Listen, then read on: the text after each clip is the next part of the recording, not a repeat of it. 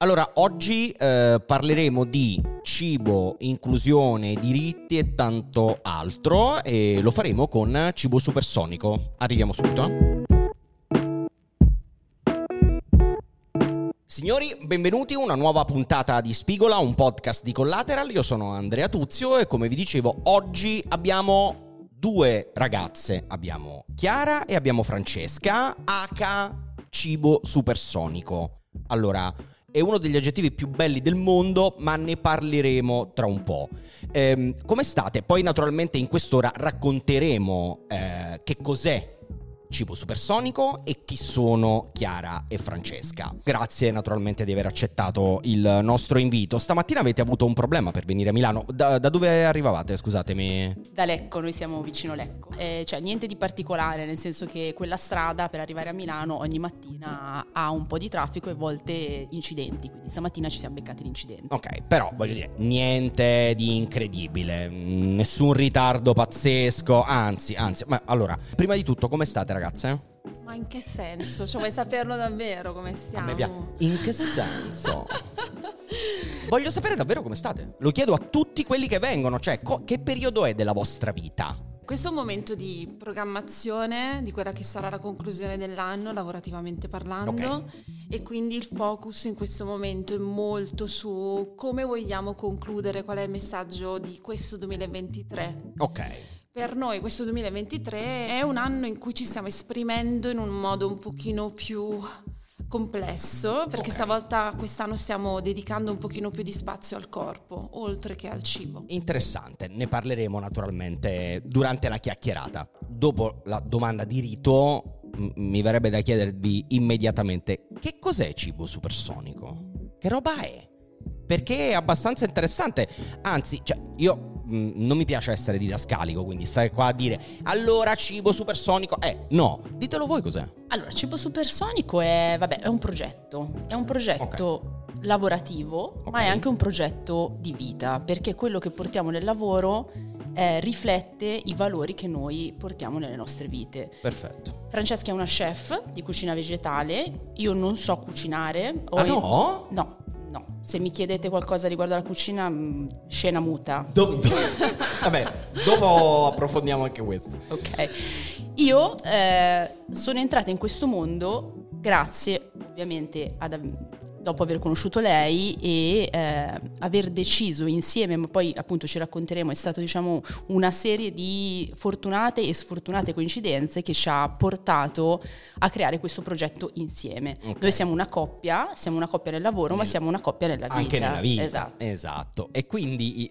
infatti volevo aspettare questo a casa chiaramente cucini tu. No, no, allora Chiara ha detto questa cosa che non cucina, ma eh. in realtà per noi due sì. spesso cucina lei.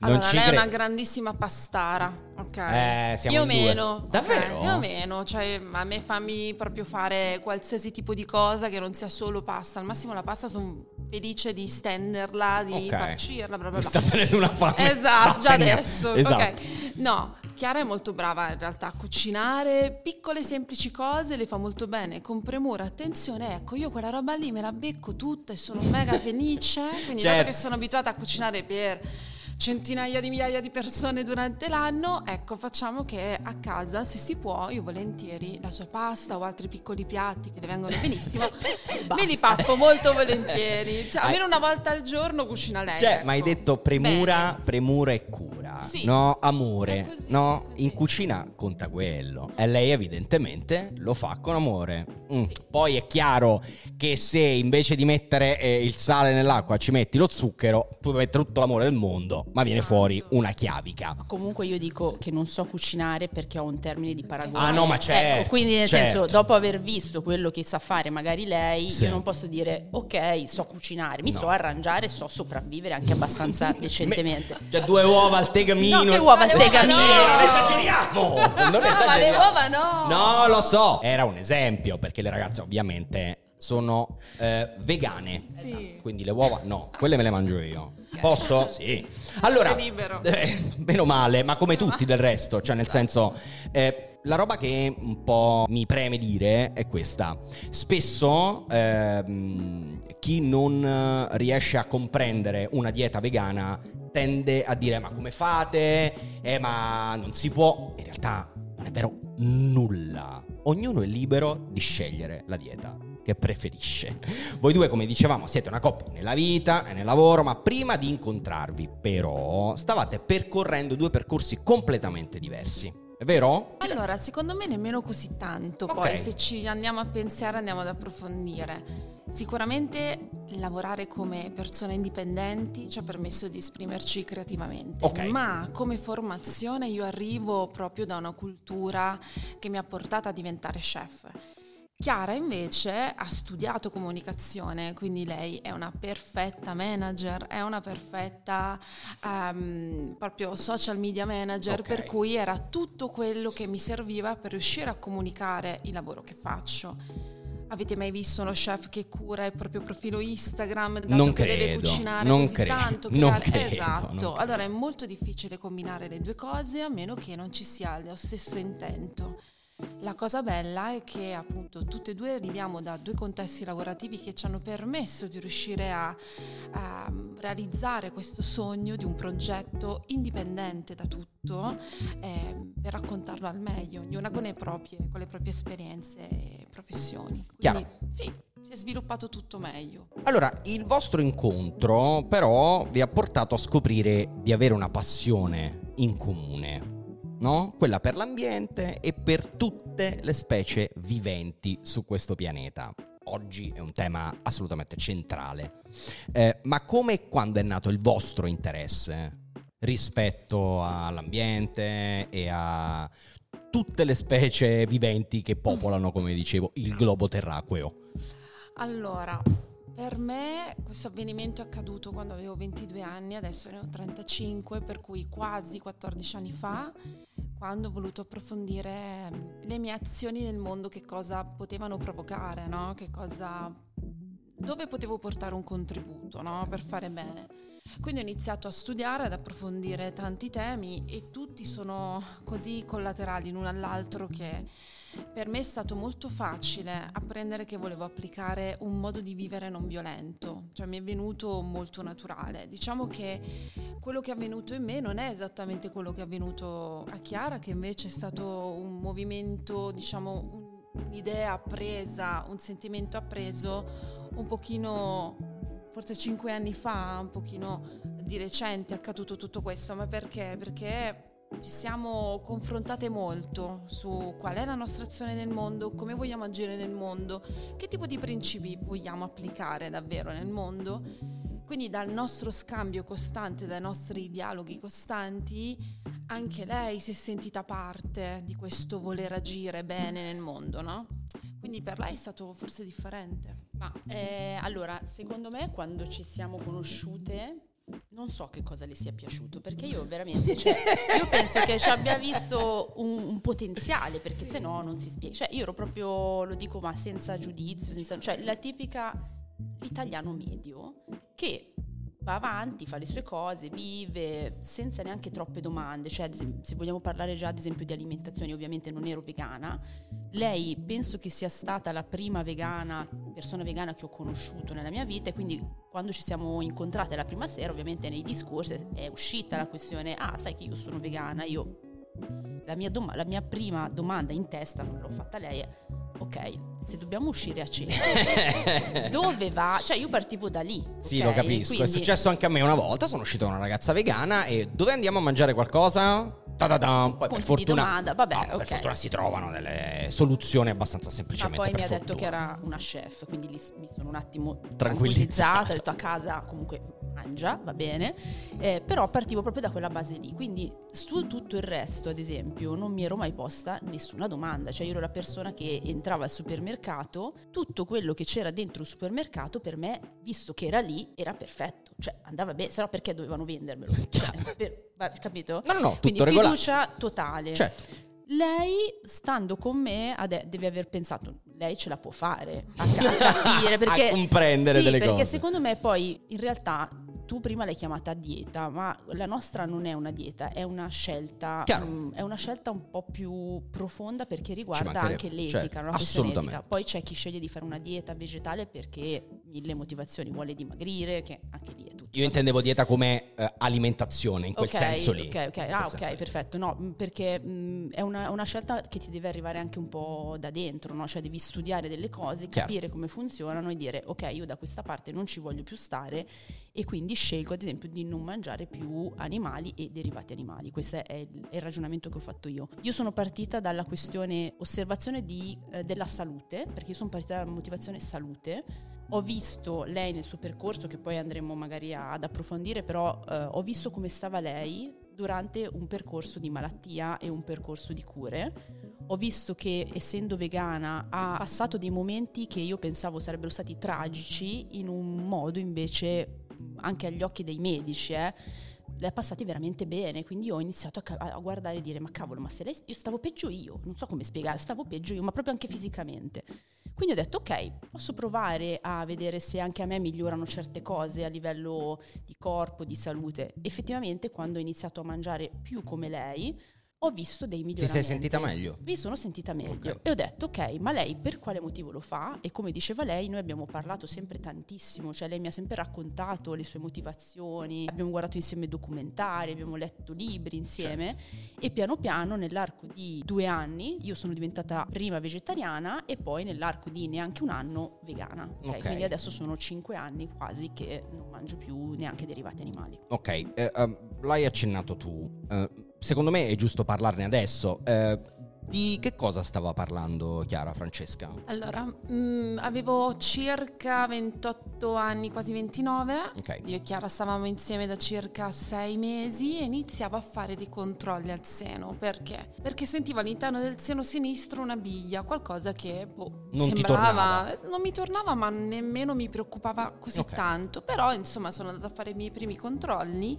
Inizialmente mi dicevano che non era niente di che, era solo una piccola cisti che sarebbe scomparsa anche da sola e invece scopro che si trattava di un tumore. E io non avevo nessun tipo di, eh, di attaccamento a questa parola, nel senso che la conoscevo, conoscevo il termine, conoscevo dove può portare il tumore, cioè alla morte, ma non sapevo nulla nel mezzo, com'è una vita quando si ha un tumore. Insomma, avevo 28 anni, non avevo questo tipo di conoscenze. Dalla mia avevo le conoscenze legate a come stare bene attraverso tante pratiche. L'alimentazione, la meditazione, la camminata, così come un po' di sport. Quindi scopro di avere questo tumore, io e Chiara, quindi stavamo insieme da molto poco. Decido di andare a vivere da lei perché trovo tutti i miei medici proprio in provincia di Lecco e da lì inizia questo percorso di conoscenza con questo terzo diciamo incomodo. incomodo, che poi in realtà l'ho fatto sedere, l'ho fatto star comodo, l'ho tenuto lì, l'ho osservato, l'abbiamo visto, l'abbiamo anche in qualche modo amato per poi lasciarlo andare. E, e, quindi sì, stiamo parlando di un percorso di cura, perché poi di lì a brevissimo, appena abbiamo scoperto la diagnosi, ho iniziato questo percorso di cura oncologica che è durata 22 cicli di chemioterapia, okay. un intervento di rimozione del seno e un anno esatto dal giorno della diagnosi all'ultima chemioterapia, quindi è stato veramente rivoluzionare qualsiasi dettaglio, qualsiasi cosa della nostra vita e parlo a plurale perché sì, io l'ho avuto sul mio corpo, ma eh, la persona che ti è più accanto, più vicina, in qualche Condivide, modo la, vive, la certo, vive con te questa certo. esperienza. Chiaro che ognuno ha proprio modo, però sì, io durante questo percorso di cura oncologica stavo bene. Vedi, tu I stessi medici un po' si rimanevano un po' meravigliati. È come sto rimanendo meravigliato io, perché tu ne hai parlato con una serenità, immagino che adesso tu riesca a farlo, ma a 28 anni, a 29 anni ti guardano e ti dicono signorina, lei ha un tumore. Non l'hanno neanche chiamato così, mi hanno detto guardi, signorina, lei deve fare una cura, questa cura lo farà scomparire. Non gli davano un nome lo farà mm. scomparire, vedrà, passerà tutto, riusciamo a far tutto tranquillamente, facciamo una piccola operazione. Io dicevo, ma, sì, ma che cosa... cosa... state parlando? Quale terapia devo fare? Devo fare la chemio? Cioè mi state parlando di un tumore. Quindi questo modo che ho di parlare di, di, questo avvenimento della vita esiste perché do dignità a quello che mi è accaduto, certo. eh, perché in qualche modo ho avuto una relazione con questa parte di me di non conflitto. Da subito, perché spesso si parla di ah, dobbiamo lottare, si deve lottare io non so se è proprio l'approccio giusto. No, poi ognuno il proprio. Ognuno il proprio, ci mancherebbe. Io parlo, ov- ovviamente esprimo le emozioni rispetto a quello che, che, che, è quello il mio di giudizio, il mio di, di, di idea. Anche per fortuna non, non, mi sono mai trovato a dover affrontare una roba del genere, ma se dovessi immaginarlo non la vedo come una lotta, ma come... Eh, ho un compagno di viaggio che in qualche modo eh, devo lasciare ad un certo punto. Come hai detto tu, mi ha molto colpito quello che hai detto, l'abbiamo lasciato andare. Sì, io prima ti parlavo di questo atteggiamento di non violenza. Sì, sì, perché sì. devo avere esatto, un atteggiamento esatto. di violenza contro di me, una no, parte no, no. di me che io sento tra l'altro perché mi toccavo il seno, era voglio dire di 5 certo. cm il tumore, quindi lo sentivo per bene. Chiaro. Quando lo toccavo io non sentivo timore, io non sentivo odio nei confronti di questa parte, ho sempre sentito un grande amore perché ho detto ok, chissà che cosa mi devi insegnare tu che sei comparso qui, quindi ho avuto un modo di fare sicuramente un po' ehm, fuori forse dal, dal, comune, però io sono sicura che sono molti, molte di più le persone certo, che parlano in questi termini di tumore quando lo vivono sulla propria pelle. Chiaro. Ci sta dando un grande regalo adesso Michela Murgia che ne sta parlando proprio con questi termini non bellici. No, no, no, no, infatti io proprio quello dicevo, cioè non sì. mi piace la terminologia bellica legata al tumore, è una roba che non riesco a, non riesco a capire nemmeno. Anche perché, perché in qualche boh, modo so. è un attaccamento. Eh sì, è una roba Avere tua. attaccamento con, con qualcosa in quel modo, con quell'attitudine dura, ho l'impressione che ti metterà un pochino più in difficoltà, riuscire ad accoglierlo, a dire senti cosa mi devi dire, mettiti qua, siediti, perché veramente Parliamo, la relazione è stata a tre a un certo punto, no, certo. io, lei e lui. Poi lei immagino ti abbia aiutato tantissimo. Tantissimo, capito per perché fortuna. me la sono scelta, no, cioè certo, io avevo già visto certo, il potenziale. Certo, a proposito di potenziale, diventando vegane però. avete dovuto rinunciare, parlo a lei, ma naturalmente lo, eh, lo dico anche a te, anche se sei vegana da più tempo avete dovuto rinunciare a tutti gli alimenti di derivazione animale, no? Ok. Come avete gestito la cosiddetta, se ce l'avete avuta, sindrome dell'abbandono, no? Delle robe che siamo tutti abituati a mangiare? Com'è andata proprio all'inizio del vostro percorso? Allora, parlo io che è più recente, eh, diciamo che io non ho fatto fatica ad abbandonare carne e pesce, okay. ma neanche le uova, perché in realtà ne mangiavo pochissime e va bene così. Il mio più grande scoglio, se così vogliamo chiamarlo, eh, sono sempre stati i formaggi, perché vabbè, a parte che nella nostra cucina nei ristoranti, eh, ovunque ci sono formaggi. Il carrello cioè, dei qualsiasi formaggi. cosa viene fatta con i formaggi e va bene. Ma anche io a casa effettivamente mi rendevo conto di mangiarne spesso e mi piacciono tanto. Mm, infatti ho fatto prima un periodo da vegetariana e poi ho provato ad abbandonare anche i formaggi. Okay. La mia fortuna qual è? Che lei autoproduce anche formaggi vegetali. Come sono buoni? Allora, eh, ti devo dire la verità, i nostri non è perché no, lei, no, eh, cioè, non sto facendo propaganda, no. però i suoi a me piacciono tantissimo. Okay. Quelli che si comprano al supermercato, che per un periodo ovviamente ne abbiamo testati ovviamente. vari, non tutti ci rendono no, così felici perché alcuni non sanno proprio di niente, niente, e non ricordano minimamente il sapore di un formaggio. Chiaro. Ora, eh, eh trovare la stessa identica cosa è non è possibile, immagino, eh. ok? Però se provi, eh, spero capiterà, proverai un nostro camembert vegano Volentieri. oppure uno stracchino che a me fa impazzire perché lo mettiamo nelle focacce. Wow, mettiamo... no, no, io lo mangio da, proprio okay. tranquillamente. Quindi io da quando soprattutto lei ha iniziato a autoprodurre anche formaggi, io sono in pace con il pianeta. quindi, il esatto, quindi sin- sinceramente non, questa non rinun- no, non rimpiango proprio nulla. e, e, come ti dicevo prima, fisicamente io sto, sto da Dio, senti. cioè proprio io lo dico, cioè soffrivo, prima, anzi quando ti ho conosciuto, soffrivo di questa acne tardiva 30, sì, 30 anni, sì, ma ero piena, io andavo avanti ad antibiotici perché il mio medico continuava a dirmi guarda, per questo c'è solo l'antibiotico. E io, vabbè, ogni tre mesi devo prendere un antibiotico, non mi sembrava tanto eh no. normale.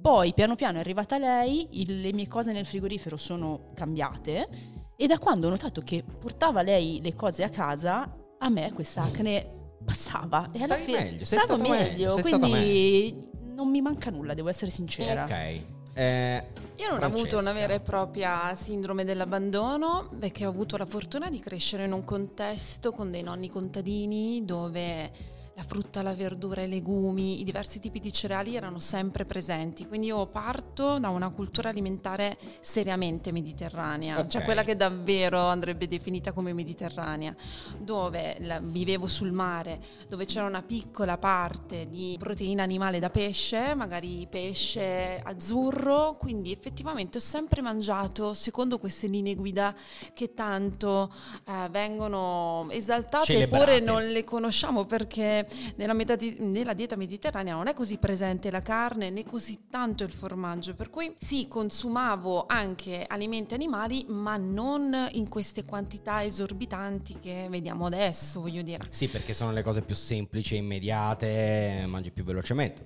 Anzi, il mio cambiare alimentazione da quando avevo 21-22 anni, appunto poi sono diventata vegana, è stato proprio un tornare a quei gusti, a quei sapori di me bambina. Okay. Perché sono andata via di casa casa intorno ai miei 18-19 anni, sono andata a vivere in Spagna, poi sono andata a vivere sul lago di Seo, quindi ho lasciato subito le mie radici molto presto e quindi mi sono adeguata a riempire il carrello un po' come desideravo, come se fosse il gioco no? okay. eh, del, del far la spesa così, così, ragazzini, così giovani, quindi veramente non mangiavo benissimo no? in quel periodo. Quindi mi sono accorta che volevo ritornare a quel gusto. Quindi sono tornata in realtà di più ai gusti di me bambina mangiando a base vegetale. Quindi non hai visto un cambiamento così radicale no. rispetto alle tue abitudini anche? No, esatto, no, semmai guarda ogni tanto penso che sia ancora difficile riuscire a replicare un po' il gusto del pesce nella cucina okay. a base vegetale, penso che sia ancora un limite, così come gli affettati. L'avanguardia ci lavorerà sopra, nel mentre sto scoprendo sempre di più il mondo delle alghe e non parlo solo delle alghe in termini di fogli d'alga, quelli Chiaro. per fare il sushi per intenderci, che già voglio dire sono stati usati per sparciare un piatto come un piatto eh, vegano ma che sa di mare. Ho trovato altri tipi di alghe che danno la consistenza dei frutti di mare, quindi magari della, della vongola, della cozza. Ecco, esistono alghe per cui senza sfruttamento nemmeno di quegli esserini lì, eh, che sono anche molto inquinati purtroppo, meglio l'alga rispetto a quegli esserini lì, ehm, insomma che mi portano ancora a quel ricordo, okay. comunque... Quindi mangiavo... non ti manca nulla? No. No, t- tanta roba. Perché spesso mi è capitato di ah, ma ti manca qualcosa? Sì, cosa? La mortadella. Eh, è la risposta che mi è stata data più spesso. Ci sta, vero. Io, per sta. esempio, ho mm, mangiato neanche troppo tempo fa un hamburger vegano, naturalmente vegetale, una bomba atomica. Eh sì, ma buono, burger, buono, burger stiamo buono, facendo buono. dei grandissimi passi avanti. Infatti, dico, secondo me possiamo contare sull'avanguardia Ma perché certo. arriverà ovunque. Sì, no? sì, sì, Basta permetterglielo.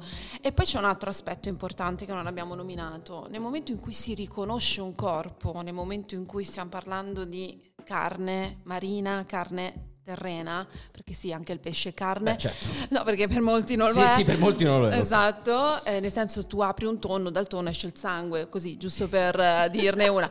Eh, nel momento in cui riconosci un corpo, a prescindere dal gusto, ti viene in realtà il disgusto a sapere che quello è un corpo e che tu puoi vivere senza, perché Certo. puoi vivere bene senza. Assolutamente. Ehm, dimmi, volevi dire No, qualcosa? volevo dire che lo dice con cognizione di causa perché ha lavorato anche in pescheria. Certo, certo, infatti io stavo proprio immaginando quando hai parlato del tonno, se qualcuno, eh, se siete stati in un mercato del pesce, sapete come funziona.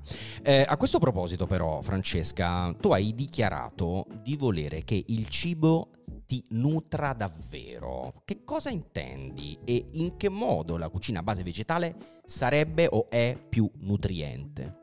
Il cibo può essere nutriente nel momento in cui abbiamo compreso che nel momento in cui abbiamo tutto, eh, diciamo tutta la scala delle materie prime, le abbiamo incluse tutte, quindi sto parlando di cereali, legumi, frutta, verdura, semi oleosi, allora lì avremo qualcosa che va a nutrirci benissimo senza l'utilizzo, senza l'uso di grassi saturi e tanto altro che potrebbe far male. Questo dal punto di vista, diciamo, nutrizionale, okay. ma dal punto di vista più un pochino più olistico, nutrirsi di qualcosa che ha subito violenza significa introiettare anche un po' quel tipo di atteggiamento dentro, nel senso andiamo a introiettare senza magari riconoscerlo un tema che tornerà tra poco, ne parliamo ancora, ne sono sicura, di oppressione. Ok, è facile comprare il pezzettino di coniglio, eh? no? È facile comprare la coscetta del pollo, è meno facile riuscire a farlo con le proprie mani. Assolutamente. No?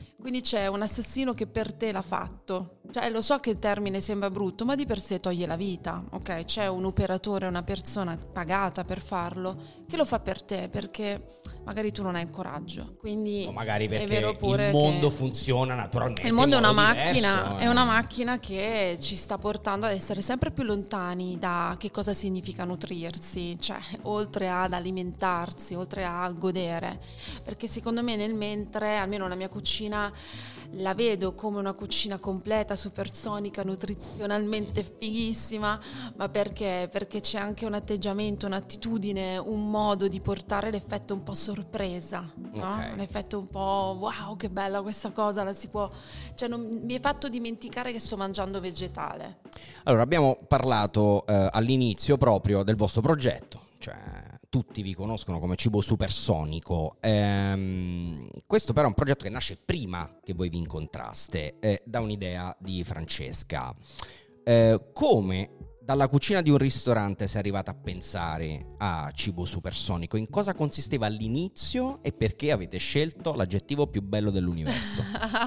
perché ti piace tanto? Non lo so, supersonico è una e cosa che... che cosa ti rimanda? Uh, uh, quando ero bambino, um, se dovevo uh, specificare o dire, riferirmi a qualcosa di veloce, dicevo supersonico. Per quello mi piace molto. Allora, in realtà non è nato prima il mio lavorare nella ristorazione, è nato prima cibo supersonico, nel senso che proprio quando ho fatto questo cambio vita, che è stato comunque un processo step by step, eh, non certo. è che ho fatto dall'oggi al domani, divento vegana radicale, no. che va benissimo, però l'ho fatto proprio studiando, approfondendo, cioè prendendomi tutto il tempo.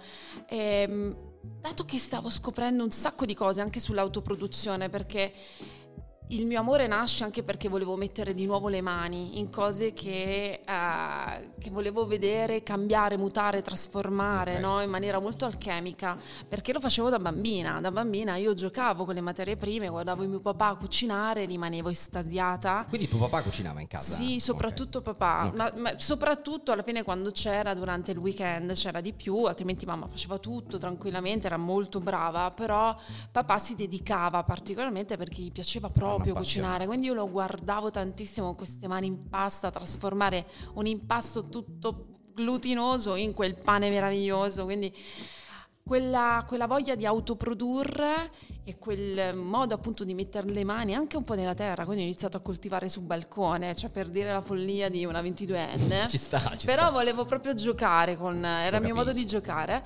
E l'ho voluto frizzare all'interno di un blog ai tempi nel 2013 sì, perché sì, stiamo parlando più o meno del 2000 anche prima del 2013 però nel 2013 nasce il blog Cibo Supersonico che vi invito a non guardare se lo trovate spero di no perché è terribile però avete Ma capisci? Io nella vita non faccio social, no. social media manager, quindi capisci la lei. qualità di quella roba lì. Vabbè. Sì, sì. Però era un modo un po' per me di dire: guarda, qui c'è un link alla mia amica che mi chiedeva: Franci, ma com'è che hai coltivato un'insalata sul balcone in una cassetta? Franci, com'è che hai fatto quei taralli?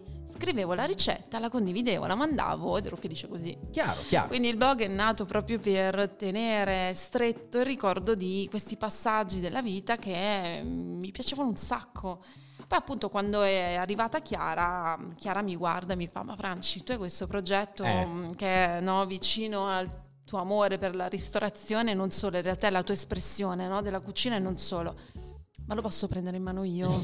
no, perché fa veramente schifo. Ecco, giusto, cioè nel senso, eh, ognuno fa ciò che oh, deve. ma infatti io cosa le ho detto? Ma vai sa. subito, prendi, fai tutto, apri la pagina. C'era solo la pagina Facebook e lei ha aperto la pagina Instagram, ha iniziato a raccontarmi e per raccontarci. Esatto, perché poi il progetto si è evoluto da un punto di vista di storytelling, di strategia, uh, ma in che modo siete riusciti a individuare la chiave per distinguervi dal resto dei creator legati al mondo vegan, uh, al mondo della cucina vegetale? Allora, se devo essere sincera, eh, eh, soprattutto all'inizio, di strategia ce n'era zero. zero. Perché eh, in realtà questa condivisione è nata più che altro per eh, farci compagnia in quel periodo in cui poi Franci ha scoperto la malattia. Quindi quando volevamo far vedere ai nostri amici che cosa stavamo facendo, come stavamo, eh, Franci che cucinava, che cosa cucinava, iniziato, io ho iniziato a mettere dei video su Instagram, a fare delle dirette, a fare dei post e lì è nato, diciamo, la pagina di Cibo Supersonico. In modo del tutto naturale. Assolutamente. No? Quando c'avevi voglia, attacchiamo sì, e andiamo. Assolutamente, perché figurati, cioè, lei con un tumore, io con il mio lavoro in agenzia di comunicazione, cioè mai, mai avrei pensato e mai in quel momento avrei voluto che quello diventasse un altro lavoro. Lo Era capisco, proprio... lo capisco, ma okay. le, cose, le, cose, più belle sono quelle che nascono dal basso, dalla semplicità, esatto. da, da, dalla voglia di fare. Esatto, quindi è nato così, è andato avanti durante tutto il periodo di cura di Francesca, quindi un anno, ma in, quel, in quell'anno lei si è resa conto che eh, il suo modo di lavorare sarebbe cambiato, cioè non, una volta finito il percorso di cure non sarebbe più voluta tornare lavorare dentro le mura di un ristorante. Durante questo anno noi abbiamo iniziato a fare delle cene, le nostre prime cene a casa perché volevamo far vedere agli amici che Franci stava bene, che, sa- che, riusciva a cucinare, che potevamo stare insieme comunque nonostante appunto la malattia e all'inizio partecipavano circa 8, massimo 10 amici perché okay. noi abbiamo un bilocale, quindi siamo andati a comprare due tavolini. Siamo la generazione del bilocale. Esatto, eh, amiche, quindi... purtroppo quello è. quindi invitiamo amici che rimangono super felici di provare la cucina di Franci e eh, magari il mese successivo portavano la sorella. Il mese successivo portava, la sorella portava l'amica della cugina. Cioè, alla fine, dopo tot mesi, ci siamo trovati in casa persone che non sapevamo chi fossero. E continuavano a venire, a venire. Lei diceva: Ma che bella questa cosa, eh cioè, beh, certo. bellissima. Certo. E ha detto: Io voglio fare questa cosa qua. Raccontiamo, cioè, facciamo questa roba. Io, quando ho finito di fare le cure, io voglio fare questo. E quindi è nato Cibo Supersonico. Di strategia, tuttora, ti dico la verità, ce n'è veramente pochissima. È vero che ci distinguiamo dagli altri food blogger, perché gli altri sono, certo. più che altro sono food blogger, perché scrivono ricette sui, sui social, noi non, penso che avremo condiviso in sette anni boh, tre ricette, non lo so, ma non è il nostro lavoro, cioè noi facciamo proprio eventi di cucina, lei cioè, cucina per tante persone, cosa che magari un food blogger giustamente non, fa di lavoro, cioè certo. lui fa una ricetta, la prova e la condivide semplicemente. Chiaro. Quindi questa è la differenza. Sì, diciamo che l'autenticità ci ha premiato sicuramente, nel senso che si è creato un rapporto di grandissima fiducia tra noi e le persone che ci seguono. E posso dirti che su quei numeri che vedi sulla nostra pagina noi abbiamo cucinato almeno per due quinti con le persone, quindi capisci che sì, sì, sì, avete un rapporto li abbiamo visti sì, di persona, sì, oppure ho insegnato loro, perché poi chiaro non posso raggiungere chiunque, chiaro. però attraverso i corsi di cucina che non sono mai registrati, ma sono sempre corsi di cucina dove c'è un contatto diretto con il gruppo, con le persone, ecco che si è creato un rapporto di fiducia, Perfetto. dove c'è poi il risultato, dove c'è poi quella gioia della condivisione. Condivisione, la parola giusta è condivisione. Avete parlato delle cene che organizzate, no? Nell'ultimo decennio decennio eh, il cibo in generale è diventato un po' un'esperienza, no? Si parla tanto di food experience. Mm.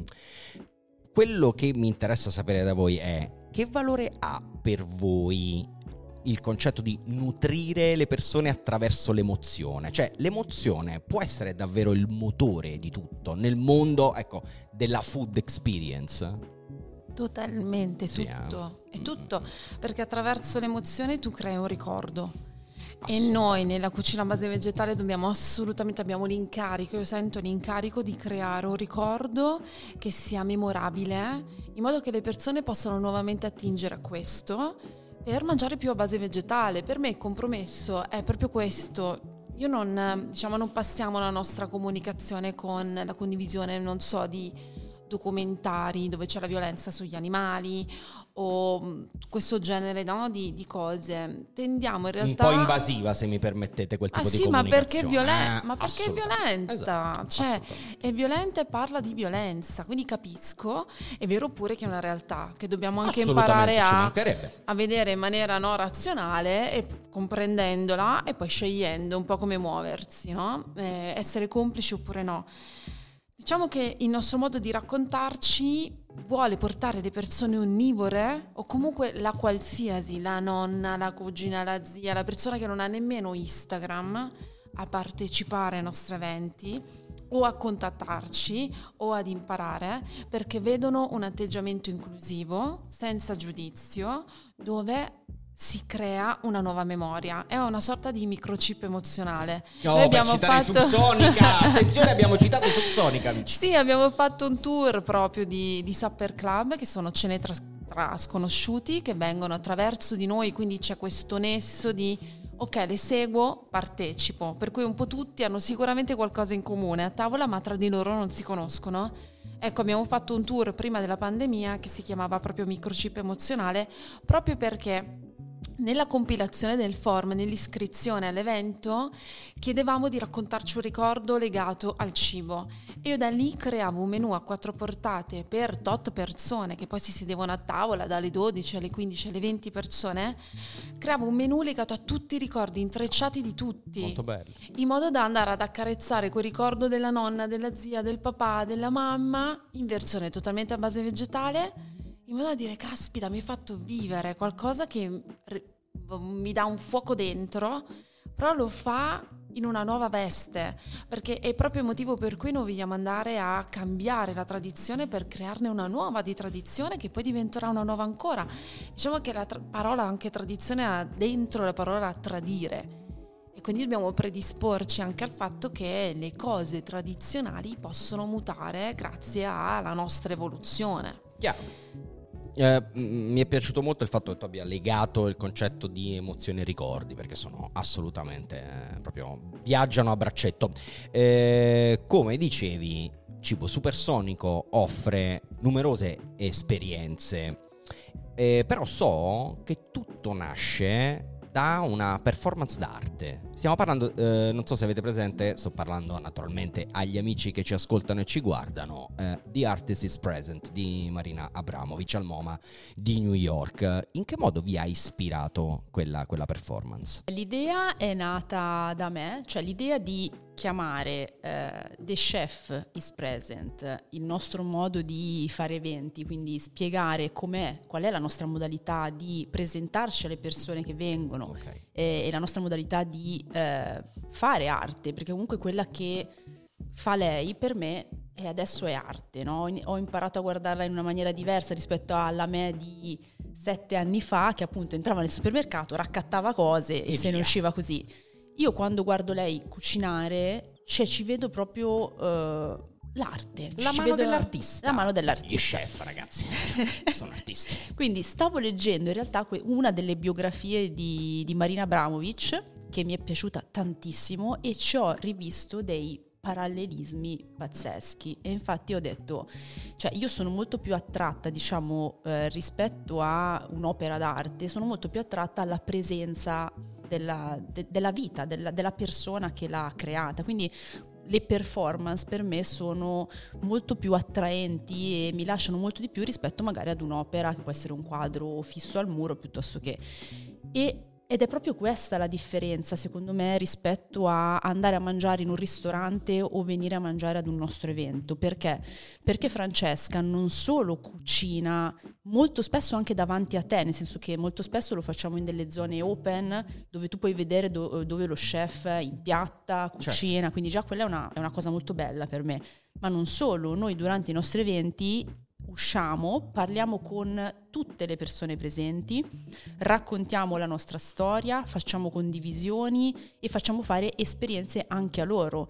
Una delle ultime cose che stiamo facendo è la blind experience, quindi a un certo punto della serata vendiamo tutte le persone, facciamo passare dei profumi che sono, diciamo, eh, gli ingredienti che compongono il piatto successivo per fargli già capire che cosa andranno a mangiare, ma soprattutto per fargli sentire centuplicato quello che sarà il sapore che andranno a mangiare 5 minuti dopo, ok? Quindi le persone rimangono totalmente esterefatte da questa cosa, ma come io rimarrei esterefatta guardando appunto Marina Braumic al, al MoMA, ok? Ecco, esatto, se non l'avete mai visto, eh, ve lo consiglio, su YouTube si trova... Um addirittura l'incontro tra Marina Abramovic e Ulai, che è stato il suo compagno per tanti anni. Insomma, molto molto bello, molto emozionante. Hai detto incontro, ecco, bravo, hai trovato la parola, perché durante le nostre scene per me ci sono incontri. È molto bello. Eh, mh, mm, se doveste eh, trovare tre aggettivi con cui descrivere l'atmosfera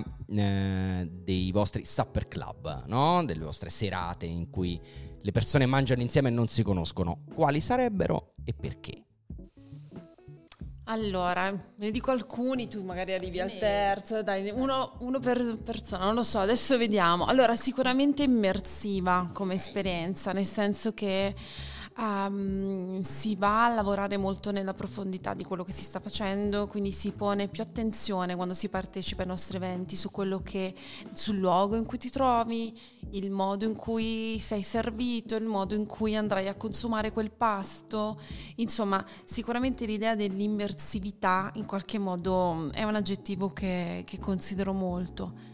Considero anche un altro aggettivo che è un'esperienza sinestetica cioè un'esperienza che confonde tra di loro i sensi in qualche modo, quindi ti permette di uh, vedere attraverso il cibo, vedere oltre, insomma fondere di per sé tutti, tutti i sensi. Ok per me già lo dice il nome, supersonico, esatto. quindi non c'è altro da aggiungere, ce l'abbiamo l'aggettivo, basta, supersonico, c'è ragione, anche a me è piaciuto tanto, quindi... Però ce n'è un ultimo che io direi. Quale? Inclusivo. Ah, inclusivo. Inclusivo, inclusivo sotto tanti punti di vista perché eh, alle nostre scene noi vogliamo che ci si senta a casa, quindi nessuno si deve sentire discriminato da nessun punto di vista, eh, ma soprattutto perché la cucina vegetale alla fine la possono mangiare tutti. Ma certo, io ho detto fuori onda prima, eh, io sono onnivoro, mangio qualunque cosa, non vedo l'ora di farmi un Zapper Club e una bella cena da voi. Quindi quella la possono mangiare tutti, ma, ma certo. soprattutto lei fa una cosa bellissima che di solito nei ristoranti ti senti sempre un po' fuori luogo, se hai ad esempio un'allergia, sì, un'intolleranza, quindi ti fanno sentire come mamma è arrivato questo, cosa gli faccio, eh, cioè non po- ok, invece lei raccoglie prima tutte le allergie dei partecipanti e sulla base di quelle crea il menù della serata. Yeah. Tutti mangeranno come quell'unica magari persona che ha un un'allergia, magari non può mangiare il glutine, che ne so, quella sera tutti mangeranno senza glutine okay. e va bene così. Ma certo. Ma il fatto è che poi non ce ne si accorge neanche, no, perché appunto no. l'idea è che non ci sia mai mancanza, anzi abbondanza, nel Chiaro. senso che vogliamo che passi proprio anche quest'altro aggettivo, il senso di ricchezza, abbondanza e inclusività. Ok, mm, oltre ai Saber Club, un'altra esperien- esperienza, scusatemi, molto richiesta, immagino sia il metodo supersonico. Cioè, che vuole essere, correggetemi se, se dico una stupidaggine, un'opportunità per approfondire la cucina plant-based, giusto? Oh, qual è la chiave più giusta per innescare la scintilla, cioè per indurre le persone verso un vero cambiamento, poi che duri nel tempo, come è successo per esempio a te o a te Francesco? Allora, se guardo anche solo l'esempio di Chiara, per riuscire a fare un cambiamento bisogna prima farne un'esperienza, quindi nel momento in cui fai un'esperienza e non applichi la resistenza, sei pronto, sei pronto a scoprire, sei pronto a curiosare, sei pronto ad andare a fondo, con, punto, con appunto un atteggiamento anche un po' bambino, che è quello curioso che delle volte Della dimentichiamo, scoperta, no? invece Continua. è magico. Quindi il metodo supersonico nasce sotto la richiesta di tantissime persone che hanno partecipato agli eventi per provare a replicare quello che hanno provato. Però il punto è, io non porto le persone ad eseguire quello che faccio io, io porto le persone a scoprire quello che è appunto il metodo, quello che è il modo in cui io faccio incontrare le materie prime, le elaboro fino ad arrivare a quel tipo di performance, ma nel mezzo ci sei tu Ci sei tu con le tue emozioni, con il tuo modo di fare, con i tuoi mezzi, i tuoi strumenti, le tue conoscenze e c'è anche il luogo in cui tu ti trovi, perché mi trovo a insegnare a persone che vivono in Madagascar, così come in Giappone, ed effettivamente provare ad insegnare a persone che dal Giappone devono provare ad autoprodurre formaggi, sto parlando non del formaggio dove inserisci due cose frulli, finito, mm. no, magari i formaggi a crosta fiorita che hanno bisogno di una cura di 40 giorni quotidiana, hai bisogno di alcuni tipi di ingredienti, strumenti, insomma il metodo nasce per rispondere ad una domanda. La domanda è, Franci, io vorrei te sempre a casa. Io dico, no, ci sei tu a casa tua, però io ti posso portare ad innamorarti. Quindi il punto è veramente agire con amore, usare quel coraggio di riuscire a mettere in pratica qualcosa che sia sempre un'opportunità di scoperta, di magia, non solo appunto quel nutrimento fine a se stesso che quello di dire ok ho mangiato abbastanza, vado avanti, lavoro, fatturo. No, il punto è proprio tornare un po' a, a quel godimento, a quel piacere, perché di mezzo c'è anche lui. Ok, arriviamo al 2021 l'anno in cui avete deciso di affrontare il tema della sostenibilità anche da un punto di vista energetico. Sto parlando del vostro mese a impatto sotto zero, no a impatto zero. Ci raccontate come e quando è nata l'ispirazione dietro questo esperimento, perché lo chiamerei così. Sì, sono io quella impazzita. Sì? Sì, sì, sì sono io, non l'avrei mai detto, però eh, sì, perché è più forse un'idea da lei, però è andata così. Stavo leggendo in pandemia il, un libro che ora non c'è più, però cioè non, non, è andato più in ristampo, oppure l'hanno stampato con un nome diverso. Sì, Comunque eh. Era il libro di Paola Maugeri che si chiama La mia vita a impatto zero. Era un libro vecchio che lei aveva già letto ovviamente anni prima, io l'ho recuperato solo nel 2020 e raccontava appunto la vita di, di Paola Maugeri che per un tot di tempo aveva deciso di provare a vivere, a, a, a raggiungere questo famoso impatto, impatto zero. zero. Ah, lei viveva a Milano, quindi in un contesto un po' diverso da dove siamo noi, noi siamo in un paesino sperduto della Brianza dove non ci sono mezzi, non c'è niente, però ci, mi ha ispirato questa cosa, ma mi sono fatta una domanda e ho detto ma, ma l'avrà mai raggiunto sto impatto zero? Cioè ho detto boh e allora l'ho guardato e gli ho detto, ma senti, ma non è che possiamo provare anche noi a fare una cosa del genere? Cioè, stacchiamo tutto, stacchiamo eh, il contatore, abbiamo, no, quella volta abbiamo tenuto il gas perché dovevamo mangiare. eh, abbiamo installato un pannello solare sul balcone, grazie ai ragazzi del CNR di Parma che ci hanno sostenuto da subito. Eh, abbiamo deciso di non utilizzare più l'auto, quindi a spostarci solo con eh, mezzi pubblici tipo il treno, aereo no, eh, a piedi, in bicicletta. Abbiamo deciso di mangiare quanto più possibile a chilometro zero, quindi raccoglievamo la nostra frutta e verdura da un'azienda agricola biologica che fortunatamente abbiamo sotto casa, veramente quindi chilometro meno di zero. Okay. Eh, poi non abbiamo fatto acquisti per un mese intero. Altre... Questo per esempio, scusate, questo per me sarebbe impossibile. Purtroppo sono malato, però insomma ognuno ha le sue. Eh certo, però facendo questo tu ogni volta che devi fare un acquisto devi dire per cosa lo sto facendo? Sì, sì, cioè, sì, ti devi tu, cioè, fermare. Cioè, e mi ragion- sento in colpa ogni volta eh, che compro, ragazzi. Capito? Cioè, capito? ah questo. Poi abbiamo cercato di ridurre quanto più possibile la plastica, eh, quindi gli imballaggi, quindi anche quando andavamo al supermercato, piuttosto che stavamo molto attenti a che cosa recuperavamo. Altre pratiche? Ma allora, Sembra una follia detta così, è mm. vero, nel senso che lei arriva durante la pandemia, perché comunque parliamo del 2021, ma ci abbiamo ragionato da qualche mese prima, certo, quindi chiaro. Chiara fa questa call to action su Instagram e chiede c'è qualcuno che produce pannelli qui tra gli ascoltatori? C'era una ragazza che aveva partecipato al nostro evento che fa sì, io sono una ricercatrice del CNR di Parma. È data lì quindi l'idea proprio del riuscirci a documentare nel 2021, ma poi l'abbiamo rifatto nel 2022 perché la follia è continuata. Nel senso che nel 2021 sì, abbiamo staccato ehm, l'elettricità, abbiamo continuato ad avere il gas, ai tempi non c'era ancora la guerra, ehm, abbiamo fermato l'auto, abbiamo fermato gli acquisti, abbiamo mangiato a base vegetale, bla bla bla. Sono passati 30 giorni, li abbiamo documentati in un podcast che appunto si può trovare ovunque come cibo supersonico, impatto sotto zero, ma in più sapendo che avremmo sprecato del gas e quindi avremmo impattato, così a intuito e anche secondo i ricercatori, abbiamo anche deciso di fare una raccolta fondi da dare a questa associazione che si chiama Piantumazione Selvaggia che in provincia di Brescia, insieme ai comuni della provincia di Brescia, recupera spazi e piantuma. E abbiamo piantumato 200 alberi, non ce Tanta lo saremmo roba. mai immaginato, e l'abbiamo fatto con le nostre mani appena finito l'esperimento. Abbiamo calcolato tutto secondo i dati raccolti insieme ai ricercatori, per cui i ricercatori si sono sottoposti a questa follia insieme a noi.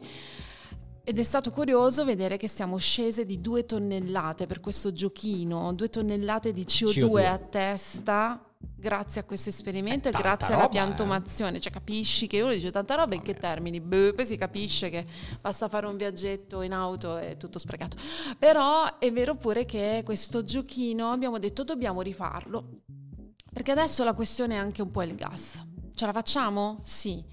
Abbiamo deciso stavolta per 21 giorni eh, a ottobre 2022 fino okay. a novembre 2022 abbiamo deciso di staccare anche il gas, di potenziare il pannello solare perché proprio sul nostro balcone ci sarebbe stato meno sole in quel periodo dell'anno perché si parla di autunno.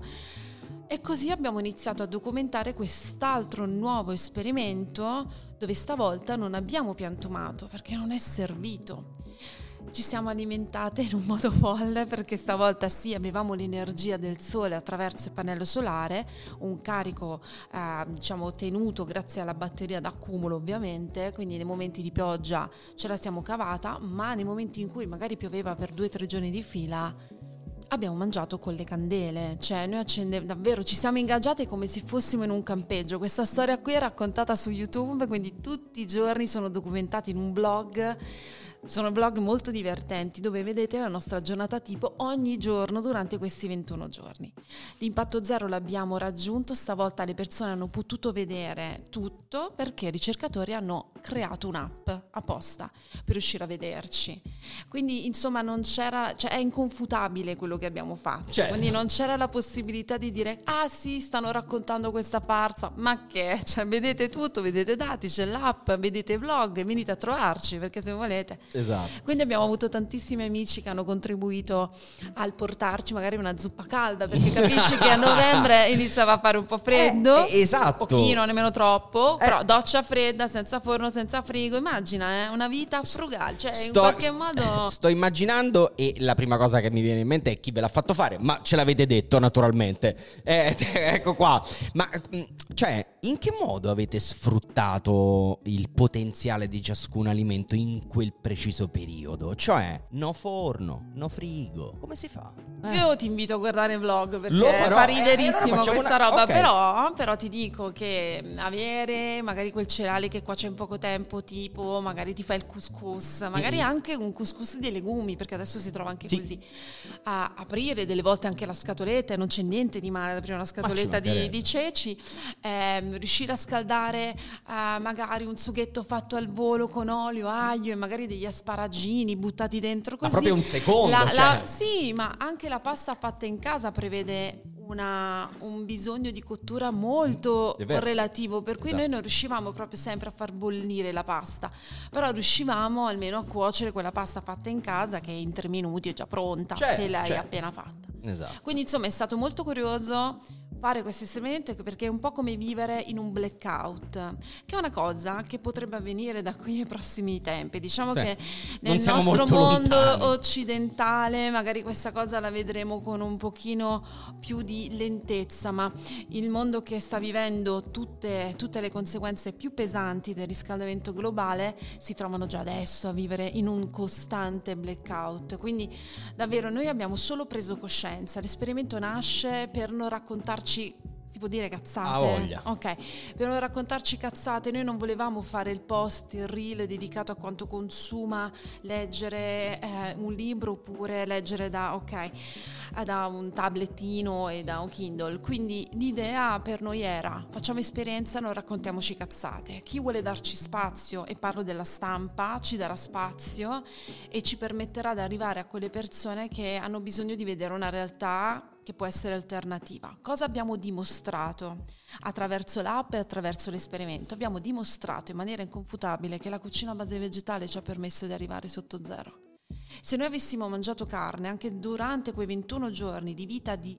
rinuncia veramente di tutto, noi avremmo impattato. Te pensa allo sforzo. No, no, ma... Quindi capisci che è stato solo un modo per avere una narrazione molto realistica, molto pragmatica, che non è basata solo su dai, su mangiamo senza plastica e basta. Sì, ok, il pack è importante, ma che cosa contiene quel packaging? Che cosa ha dentro? Un No, affettato siete- o magari un legume? Avete fatto una scelta radicale, avete vissuto, immagino, con difficoltà quei giorni, perché immagino È farsi... stato difficile a livello proprio di umore. Ma certo. Perché l'hai detto tu prima, no, io ho 30 giorni, oddio, no, cioè, follia.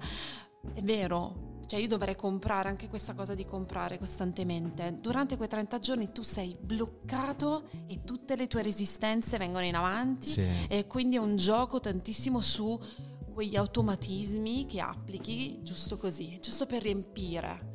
Quindi per noi è stata proprio una challenge molto più eh, sentimentale, molto più emotiva Ci che credo. fisica, perché Ci di per credo. sé avevamo la bici elettrica, la caricavamo con energia buona o comunque calcolavamo ogni spostamento. Abbiamo lavorato durante quei 21 giorni, io ho fatto corsi di cucina in quei 21 giorni, quindi non ho nemmeno messo in stand-by la mia vita lavorativa. È stato curioso, quindi vi invito a guardare, a guardare Quindi, tutti eh, i blog. Cibo Supersonico su YouTube, Su e su YouTube. Spotify Sì. vi trovano. Ma Sì. però, Fra, allora mi permetto, Fra, eh, eh, in quel periodo, mh, quali metodi di preparazione e conservazione hai adottato? Oppure, e, e- e se magari sono nate delle ricette? Sì, eh, che sono nate. Sono nate le ricette. Già nel primo esperimento la pizza sotto zero, che quindi non prevede l'utilizzo della- del forno, La pizza sotto zero. prevede Buona. l'utilizzo del vapore. La voglio adesso. si Eh può? no, è una figata, è una figata. Ma anche questi sono sempre nei video. Comunque, guarda, è nato un rispetto, rispetto cioè un rispetto nei confronti della- dell'agricoltura, molto di più del solito, nel senso che noi andavamo a prendere la nostra frutta e verdura, che ci sarebbe tornata utile per 4-5 giorni, non di più, perché non avendo il frigo non potevamo conservarla. La fermentazione è già un gioco per me da ragazzi, però la fermentazione è una chiave importantissima per salvare il cibo. Quindi, dato che si parla molto di antispreco, ecco, iniziamo a ricordare quello che facevano i nostri nonni, perché la fermentazione, comunque sottolio oppure il sottaceto, sono quei metodi di conservazione che usavano i nostri nonni, che appunto avevano cantine ma non frigo. Quindi tornare a queste consapevolezze per capire qual è il potenziale della materia prima e fin dove può arrivare, ecco, questo mi è servito a non morire di fame. Cioè, quei 21 giorni abbiamo mangiato benissimo, siamo state bene in questo senso. Ci mancava un po' appunto questo contatto con le persone e nel senso che non potevamo raggiungerle, ma erano loro che se volevano fare lo sforzo dovevano venire loro in questo paese dove non c'è appunto una stazione, non c'è una banca per farti capire, è proprio un posticino piccolino che amiamo tanto.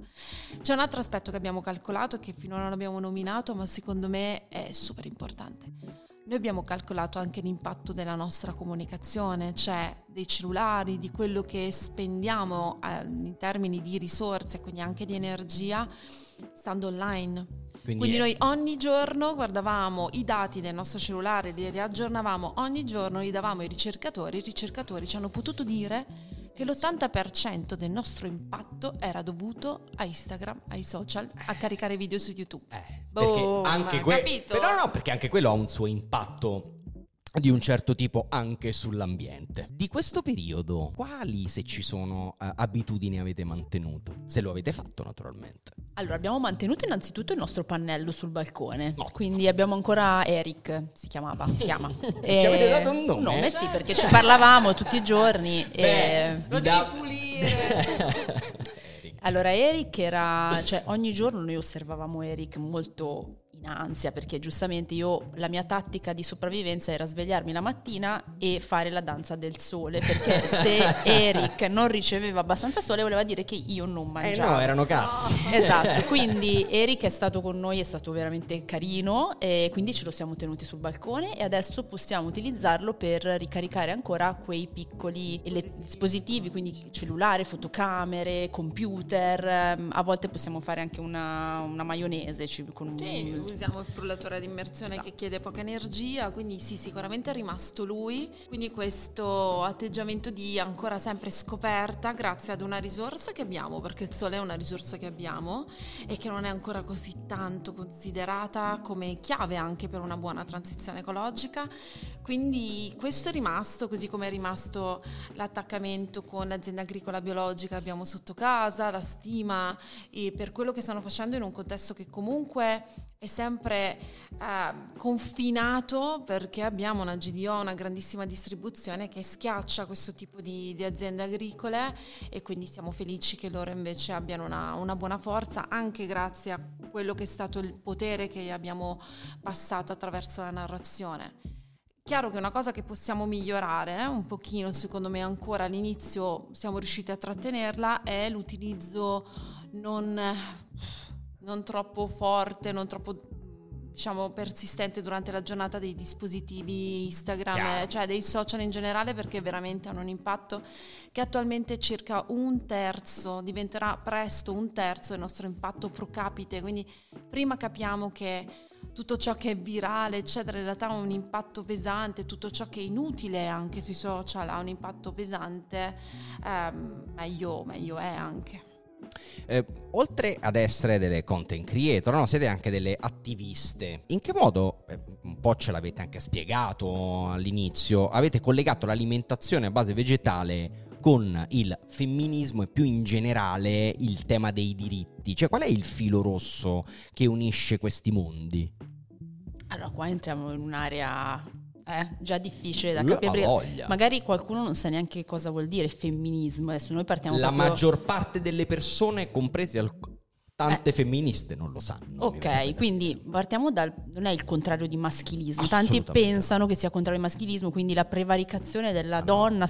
No. Già il concetto di prevaricazione già non, va esistere. bene. Ok, quindi il femminismo in poche parole è un movimento che è nato tanti tanti anni fa che eh, diciamo lotta per l'uguaglianza di genere. Quindi inizialmente era un mettere alla pa- voler mettere alla pari i diritti di donne e uomini. Okay? Come dovrebbe essere, cioè tutti sì, gli esseri parlando... umani dovrebbero avere tutti gli stessi identici diritti. Bravo, hai detto tutti gli esseri umani. Io parlo, io, scusate, io parlo sempre di esseri umani. Okay. Non esiste differenziazione, cioè non c'è differenza, raga. Cioè, uno può essere quello che vuole. Sono, sei un essere umano, valgono i diritti che valgono per gli altri esseri umani. Non mi interessa se sei maschio, verde, blau, giallo. Non mi interessa, non è quello il discorso. Sei un essere umano, punto. Ecco, e quindi... si parla di diritti umani. Bravissimo, ah, però non è, non è, in realtà sì, è ribadire l'ovvio per noi esatto, e esatto. Anche, anche, per noi fa sempre strano doverlo sottolineare, però il femminismo che stiamo vivendo in questa epoca storica è un femminismo di tipo intersezionale, quindi che non va a guardare più solo il divario tra uomo e donna, ma va a prendere tutti quegli ismi che abbiamo, esatto, tutte le discriminazioni certo. che ci sono nella nostra società, quindi tanti. l'abilismo, il razzismo e tra queste per noi, ma per noi è anche lì, è guardare anche lì un ovvio, c'è anche lo specismo, che è quello di, che è la, la, l'idea che la nostra specie, quindi la, la, specie umana, sia superiore per forza a tutte le altre specie viventi. Okay. Quindi in realtà per noi, ecco, magari ti, ti faccio un un esempio prendendo un capitolo del nostro libro che io ho voluto scrivere, l'ho voluto scrivere io perché ehm, per me era un argomento anche abbastanza fresco, lei magari ce l'ha da, nella testa da 15 anni, certo. io invece l'ho, l'ho, l'ho accolto da, da, meno tempo e quindi sentivo l'urgenza di raccontarlo che ho voluto chiamare il risparmio, no? Quando si parla di cucina vegetale, una delle critiche che ci viene mossa, e tu dici, boh, è che la cucina vegetale costa più della cucina onnivora. Cioè fare una spesa vegetale costa più di fare una spesa onnivora. E noi diciamo, ma in che senso? Eh, cioè, um, per quanto dire... costa una, una, fiorentina? Cioè quanto costa un pesce buono? Cioè ovvio che se vai a prendermi il tonno non facciamo nomi. Cioè, sì, ok. Sì, certo. Quindi noi diciamo, no, se ti riempi il carrello di soli vegetali, legumi, cioè tutto quello che c'è alla base appunto della dieta mediterranea, no, vedrai che la tua spesa non sa, ovvio che se vai a prendere i surrogati nuovi di, eh, ti costano quanto una fiorentina e va bene. Ma il problema infatti dov'è? Sul risparmio di soldi. Le persone si preoccupano per prima cosa di risparmiare soldi. Invece per me l'azione del risparmio quando si sceglie una cucina vegetale è il risparmio di vite. Okay? Quindi quando io scelgo un certo tipo di piatto so che sto risparmiando una vita. Io ho questo potere da privilegiata, sai che posso risparmiare una vita? Cioè è una roba Sì, incredibile, sì, sì, no? Lo capisco. E quindi per me eh, l'antispecismo fa parte ovviamente della scelta vegetale e anche quindi del, fe- del mio essere femminista. Spero di averlo sì, sì. spiegato bene. Chiarissimo. Ehm, se volevi aggiungere qualcosa, Ma Francesca. no, secondo me Chiara si è espressa molto bene Sì? perché, mm, perché sì, nel senso il femminismo di questa ondata, perché questa viene definita una quarta ondata, perché chiaramente è un movimento che muta nel tempo, Chiaro. Sta includendo sempre più figure e tra queste figure eh, iniziano ad essere presenti finalmente anche soggetti che, hanno, che, che sono- possono essere consapevoli, consapevoli del dolore come gli animali, per cui ehm, per noi è molto importante, noi ci sentiamo attiviste nel senso che noi agiamo secondo quello che per noi è un principio importante di non oppressione, ok? Noi cerchiamo di non opprimere in qualche modo, eppure siamo privilegiate, quindi già di default noi stiamo opprimendo sicuramente qualcun altro. Però l'idea è quella di applicare appunto quello che normalmente farei per qualsiasi altra persona intorno a me lo faccio anche nei confronti degli animali, sapendo che, perché ricordiamo, ribadiamo un principio, l'alimentazione vegana è un'alimentazione che si può abbracciare in tutte le fasce di età. Certo. Ok, ribadito, questo è quello che non dico io, ma è giusto ribadirlo perché magari non è ancora ben chiaro. L'unica cosa che appunto bisogna fare, quindi apro piccolo, piccola parentesi, l'integrazione della vitamina B12 che fanno anche gli animali stessi, che quindi già prendono loro sotto forma di proprio eh, vitamine aggiunte al loro mangime oppure attraverso iniezioni. Ecco, io evito il passaggio di un animale che deve morire per darmi quella vitamina B12, che forse neanche assimilo, ma prendo direttamente la vitamina B12 a vita finché sarò eh, una persona vegana, a meno che non mangio cose dalla terra, perché appunto la vitamina B12 si trova nei batteri Ok. della terra. Eh, mh, questo mese eh, si celebrano la cultura e i diritti della comunità LGBTQAI+. E immagino, o, o- o vi chiedo più che altro se avete in programma delle collaborazioni, dei progetti per questo mese. Ma allora, sicuramente noi eh, parteciperemo a più Pride possibile, questo sicuramente. Sicuramente ne parleremo sul nostro profilo. Diciamo che in questo momento fare delle collaborazioni che veramente siano sincere, Che abbiano senso. che abbiano eh. senso e che non siano semplicemente un rainbow washing è molto difficile. Quindi in realtà noi siamo sempre molto attente da questo punto di vista. Quindi quando Perché si- non è facile, eh? In Mm, questo, eh? no, Eh, no, no, no, è- Lavorando nella comunicazione saprai. Ecco sì, quindi diciamo che non è proprio un periodo semplice. Eh. Però noi nel, nel nostro piccolo faremo tutto il possibile come abbiamo sempre fatto, però da, da lì a collaborare con realtà, soprattutto quando sono molto grosse, noi facciamo molta fatica perché ci vediamo sempre dietro un po' di pulizia da fare e quindi no, diciamo che adesso di cose con altri relative al, al mese del, del Pride no, però noi sicuramente ne parleremo. Ehm, prima hai parlato di libro, no? Voi eh, ehm, avete pubblicato il vostro primo libro, Cibo Supersonico, la nostra storia, le nostre ricette, eh, edito da Rizzoli. Eh, avete già in mente di scriverne un altro, per caso? E, e questa è la prima domanda al volo, rispondetemi sì o no? Ma nella mente e nel cuore sì, c'è Mm. l'idea di scrivere. Ma non avete buttato giù nulla, nessuna idea. No, abbiamo già delle idee, abbiamo già Mm. tutto. Bisogna trovare giusti editori. Ok, ci sta, ma eh, quel libro è nato per caso o ce l'avevate in testa? Era in vi è testa da tanto. Eh, ma come vi è venuta voglia di scrivere un libro? Hai ragione. È una roba, raga, è una roba, è una roba lunga. Scrivere un Nove libro. roba- mesi, ci abbiamo messo Eh, nove vedi, è una mesi. gestazione.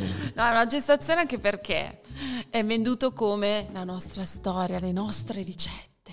Dove io ci sono in copertina con Chiara che io guardo quella copertina e dico Madonna. Però è vero puro, è vero pure che a parte i mestoli e io in camice e turbante, in realtà è la copertina rosa che invece il colore ci piace molto. ehm, il fatto è che è stato solo un pretesto quello del libro. Noi nel cuore avevamo già voglia di andare lontane attraverso un racconto, un romanzo, perché di per sé è un romanzo dedicato ai passaggi, all'esperienza fatta nella nostra vita, sapendo che può tornare utile, perché in realtà è stato solo uno strumento per riuscire ad arrivare a più persone, magari certo. anche persone omofobe, a qualsiasi tipo di persona attraverso questi due visini che si guardano innamorate con questa copertina rosa e con il pretesto della ricetta raccontarci, quindi certo. prenderci uno spazio perché la narrazione sull'amore lesbico è sempre molto molto scarsa oppure, oppure è sempre diciamo circondata da lesbodrama e noi invece volevamo tantissimo raccontare una storia di due donne che semplicemente si amano. Si amano, due persone, due persone. Esatto, due persone, pensa un po' che va ancora ribadito eh, perché dimmi tu se conosci un testo di un amore tra due donne che abbia avuto successo, comunque più di uno uno, spero di riuscire a fartelo per nominare, fortuna, però mi rendo conto che non sono tanti. No, per fortuna eh, io ho fatto studi classici, di conseguenza conosco tutte le storie del mondo legate all'amore lesbico. E, Questa è una gran cosa. E viene raccontato. Per fortuna, io, io mh, invito tutti quelli che hanno fatto gli studi che ho fatto io, liceo classico, lettere classiche, ad andare un po' a riscoprire eh, alcune cose perché raccontano eh, in maniera del tutto normale, come dovrebbe essere, l'amore, a prescindere che sia tra uomo, donna, uomo, uomo, donna, donna, non ce ne frega esatto, niente. Pensa che siamo ancora lì. No, ma certo, c'è un bellissimo compendio che si chiama L'amore ai tempi dei greci di Claude Calem, se non sbaglio, che consiglio a tutti, in cui si racconta l'amore ai tempi dei greci, non il sesso, eh? Mm-hmm. Raga. Vabbè, comunque, Quindi niente. è stato un pretesto. Il no, libro è stato un pretesto, no. era nel nostro cuore da sempre. Eh, quando è arrivata appunto Rizzoli, quindi un gruppo Mondadori, Importante. insomma qualcuno che ci avrebbe distribuito bene, abbiamo detto sì.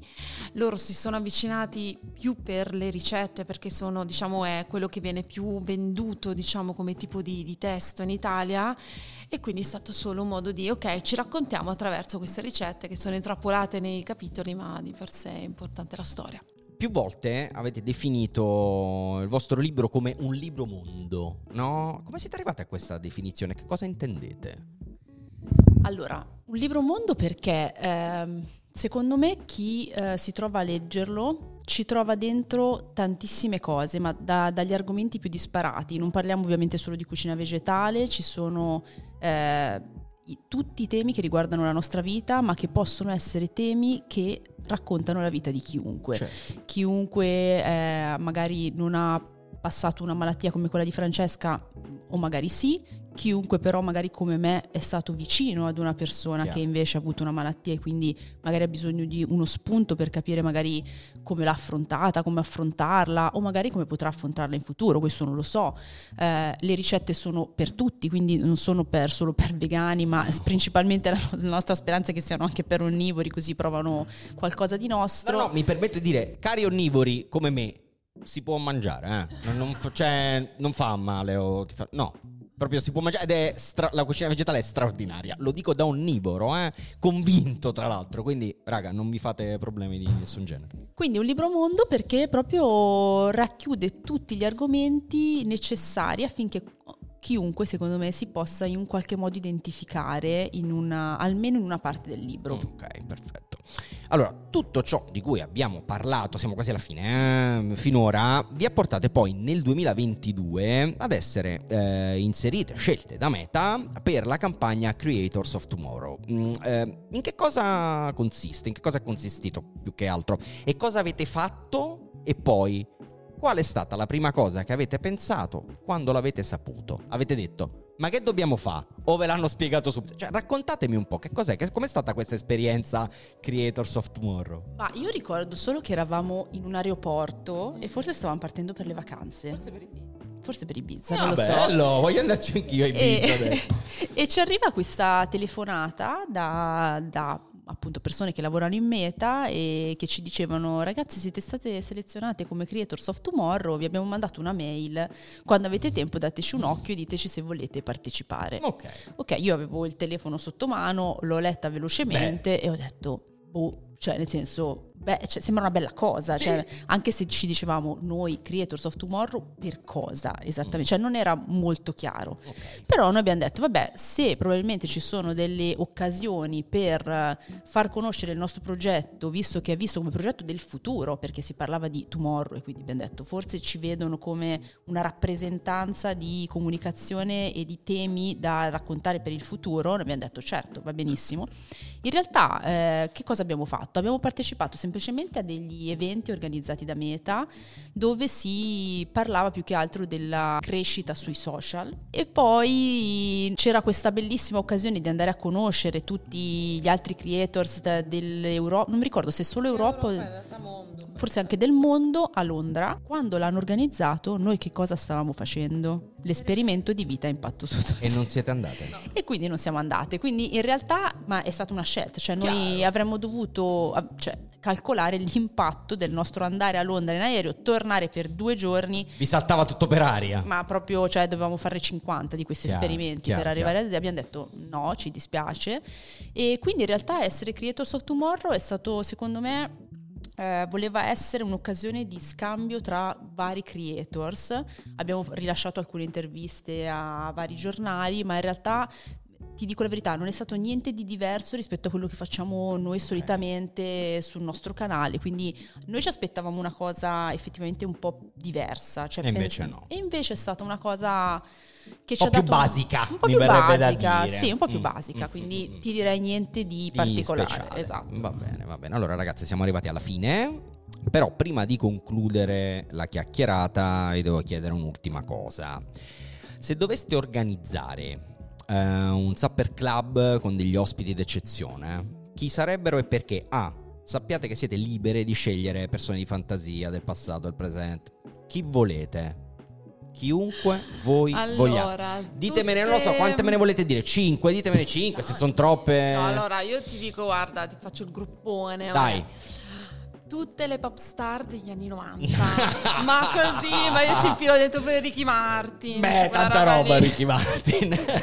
Beh, questa mi piace. Cioè, Vai. Scusa. No, no, no, ci mancherebbe. Cioè, Ge- eh, Jerry Halliwell, eh, le, le Spice, Spice eh, ovviamente tutte. Posso dire la mia, io voglio Britney Spears. Beh, ci mancherebbe. Anche Justin Bieber era piccolo, però. Vabbè, quindi, ma siamo d'accordo, quindi avremmo detto la stessa cosa. Sì. Io avrei detto Britney Spears, ma lei si incazza perché allora Britney Spears è stata la mia cotta da sempre. Ah, sì? Da sempre, cioè io sono, sono ancora fiera di essere riuscita ad andare al concerto quando è venuta a Milano, quell'unica volta che era ancora in sé, eh, però ero felice, cioè ero proprio felicissima, Beh, ma tanto sapevo che non l'avrei mai conosciuta Britney Spears, però facciamo un appello a Britney Spears se vuole partecipare allora, ad un nostro Britney, eh, se vuoi cibo supersonico, facile, lo trovi su Instagram, cara Britney. In italiano soprattutto. Ma c'è, ma lei capisce, ma ci capisce, ci segue. Quindi popstar anni 90. Anni, sì, vogliamo Dai. tornare negli anni 90. Supper Club tema su, eh, popstar anni 90. Ti prego. Grazie. Meraviglioso. Allora, ragazzi, prima di tutto grazie di aver partecipato, è stata una grazie. splendida chiacchierata, speriamo di aver eh, incuriosito le persone che hanno ascoltato, visto questa puntata, in modo tale da poter aprire un po' il cervello di tanti di noi. Ecco, che serve sempre. Grazie mille ragazze, siete state meravigliose. Signori, noi abbiamo finito, l'appuntamento è alla prossima. Peace. Spigola è una produzione di Collateral Podcast presentato da Andrea Tuzio. Si ringraziano Giulia Guido per il coordinamento editoriale e di produzione, Andrea Gianni per le riprese e il montaggio, Paola Mangiarotti per la visual identity, Giulia Tofi, Andrea Tuzio e Giulia Guido per i testi, Cristiano Di Capo per il coordinamento tecnico, Andres Juan Suarez per le fotografie, Giordana Bonanno e Violetta Schautz per la parte social, Parasite per il set design. Seguiteci su Instagram e TikTok per non perdere le novità sui prossimi episodi.